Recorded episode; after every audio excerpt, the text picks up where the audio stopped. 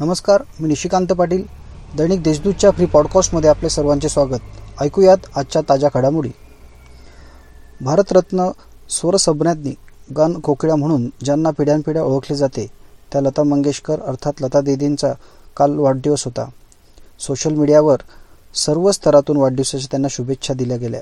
लता दीदी हे नाव आजच्या पिढीतच सर्वांना चांगल्या प्रकारे माहीत असून सुमारे सहा ते सात दशकांपासून त्या गायन क्षेत्रात कार्यरत असून त्यांनी आपल्या कार्याचा ठसा उमटवला आहे. भारताबरोबरच परदेशातही लता दिदींनी आपल्या गायनाच्या माध्यमातून कार्याचा मौल्यवान ठसा उमटविला आहे.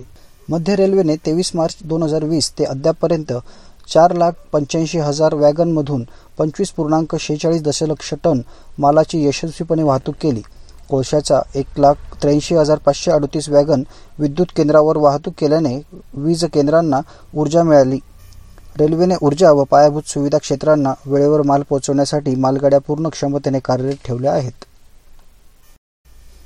आत्महत्याग्रस्त शेतकरी कुटुंबियांना सामाजिकदृष्ट्या सक्षम करणे व सर्वांगीण विकास साधण्यासाठी शासन दोन ते नऊ ऑक्टोबर या कालावधीत उत्तर महाराष्ट्रातल्या पाचही जिल्ह्यात उभारी हा कालबद्ध कार्यक्रम राबवणार आहे.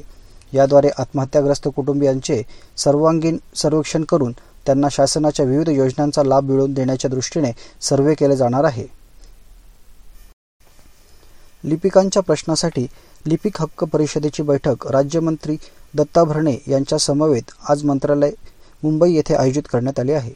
समान काम समान पदनाम समान पदोन्नतीचे टप्पे समान वेतन समान अधिकार या मुख्य मागणीसाठी तसेच लिपिक वर्गीय सवर्गाचे प्रलंबित असलेला ग्रेड पेचा प्रश्न राज्यमंत्री नामदार बच्चू कडू यांच्या पुढाकाराने व नामदार दत्ता भरणे यांच्या होकाराने बैठकीत आयोजित करण्यात येणार आहे. दिव्यांग व्यक्तींना सार्वजनिक ठिकाणी अपमानास्पद वागणूक देणे मारहाण करणे कामाच्या ठिकाणी दिव्यांग व्यक्तीला त्रास देणे दिव्यांग व्यक्तीच्या कामात अडथळा आणणे अशा विविध कारणांसाठी संबंधित व्यक्तीवर दिव्यांग व्यक्ती अधिनियमनुसार गुन्हा दाखल होणार आहे.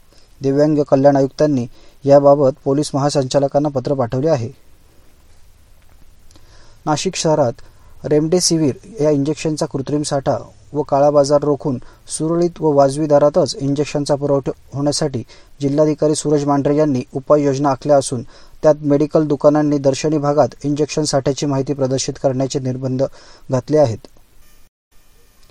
खासगी रुग्णालयात करोना रुग्णांकडून अव्वाच्या सव्वा बिले वसूल केल्या जात असल्याच्या तक्रारी वाढत असताना शहरातील एकोणावीस रुग्णालयात महात्मा फुले जन आरोग्य योजनेच्या माध्यमातून उपचार केले जात आहेत. कोविड एकोणावीस उपचारासाठी अंगीकृत रुग्णालयांमध्ये या योजनेचा लाभ रुग्णांना मिळत असल्याचा दावा जिल्हा प्रशासनाने केला आहे. या होत्या आजच्या ठळक घडामोडी. इतरही ताज्या बातम्या वाचण्यासाठी दैनिक देशदूतच्या देशदूत डॉट कॉम या वेबसाईटला सबस्क्राईब करा. धन्यवाद.